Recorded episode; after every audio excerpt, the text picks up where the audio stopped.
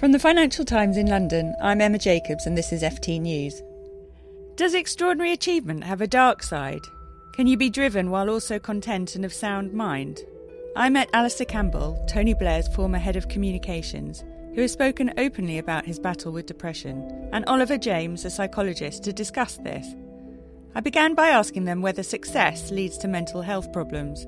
I mean, when you've met all politicians and sportsmen and so on, have you uh, have you met people that are just content yet also happy and successful and? No. Have you? No, no, absolutely. I'm right with Alastair on this. I'm trying to think of something. For example, you look at someone like Arsene Wenger, the Arsenal manager. I mean, just look at his face when he's watching a football game. Is he happy? He's absolutely racked. Mm. And he's, he, he actually said, you know, I think a lot of these people in sport in particular, I think the fear of failure is far more driving than the joy they get from winning. My mother always used to say to me, when I was kind of, you know, restless and troubled and striving and whatever, she said, why, why can't you just be content? And I would say, because I don't want to be content. Contentment to me is perilously close to complacency and not thinking there are things that you can do. And I think this point about happiness and mental illness, and I think the other thing we do too much is look at all mental illness mm. as being necessarily terrible. Some of the greatest artists, musicians, writers. I wrote a book about winning recently, which was about sport, business, and politics, and what characteristics make somebody want to be a winner and be a winner. And I pointed out, if you take America's greatest president, in most people's eyes, was Lincoln. Britain's greatest prime minister, in most people's eyes, was Churchill. Charles Darwin, Florence Nightingale, Marie Curie, all people who had what we would define as mental illness.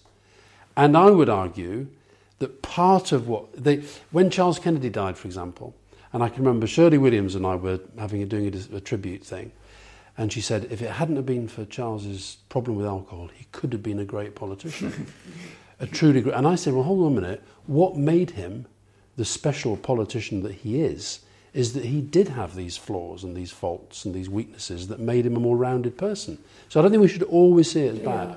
I take the view that the sort of people who are prepared to work incredibly hard, which you have to do to be successful, and who are very, very motivated, are a self selected group of people who are at higher risk of suffering all sorts of problems. For instance, there is good evidence that the average chief executive in America is six times more likely to qualify for a diagnosis of psychopathy, in other words, cold, callous ruthlessness, uh, Machiavellianism. Or indeed become president. Or indeed. well, it is a bit of a case study at the moment. Absolutely. Um, uh, than the general population, only 1%, you know, versus 6% of CEOs. Uh, that's in the case of business, senior managers in this country, a good study showing they're much more likely to qualify for a diagnosis of narcissism. There was the more Machiavellian. You know, the triad of narcissism, psychopathy, and um, or sociopathy, perhaps, uh, and uh, uh, and Machiavellianism. That triad, the dark triad, as it's called, is, is much commoner in leaders. And so, you know, I, I think it's people get it the wrong way around. I mean, of course, there are exceptions where the talent is the key thing, but the talent itself in most cases only results from 10,000 hours of practice in the case of piano players, as we know, chess players, or whatever.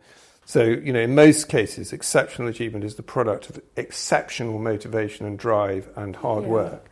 But if you see your kids striving for success, how do you guide them, do you think? How do you stop them becoming unhappy? Uh, you know, my son wants to be a Premiership footballer, and my daughter wants to be a model. You know, so age twelve and fifteen. You know, so I've completely failed.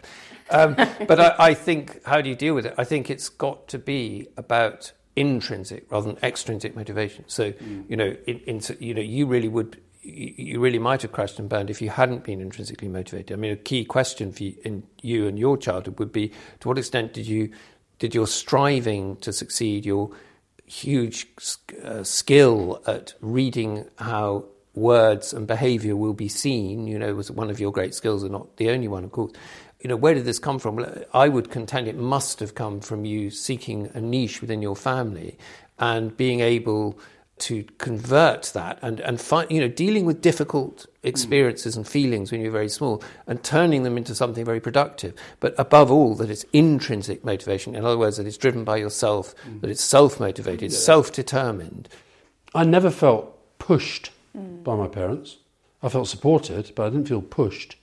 In fact my my mother especially was was if anything trying to stop me pushing myself because she felt it was unhealthy. Um, or she didn't understand it. A great deal of high achievement is that somebody has managed, through various accidents of their family history, to channel. And David Bowie, I wrote a book about called Upping Your Ziggy about, about David Bowie, the idea that all of us have a Ziggy within us, so to speak, and that it, he embraced his madness, the fear of madness that came from his family. He had three psychotic aunts, mm. a, a half brother who committed suicide. And this all very preoccupied him with the greatest songs and the, great, the period of his greatest music, in most people's opinion. He embraced it through this character of Ziggy Stardust, who, who, who life imitating art. So he tried to live out that yeah. problem that he felt he had, that he was he knew he was exceptional. He knew from always mm. that he was going to be famous and amazing. He just didn't know how he was going to handle it, mm. and he actually handled it through inventing this character. And all of us can learn from that. The that, that, that whole thing about creativity, I think, is incredibly important. I'm not comparing myself remotely to David Bowie or Ziggy Stardust, but my my, my no my, the first novel I wrote called All in the Mind was it, it's about my depression, my psychosis, my drink problem, but I'm putting them into different people. Yes. To and then and it ends with a suicide, and I I think it's the suicide that I could have done. Could have done. Yeah. And and and, and in a way I'm doing it, but I'm keeping going.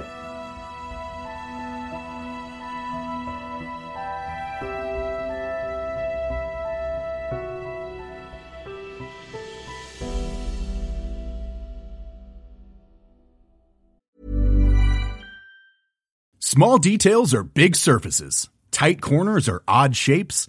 Flat, rounded, textured, or tall. Whatever your next project, there's a spray paint pattern that's just right.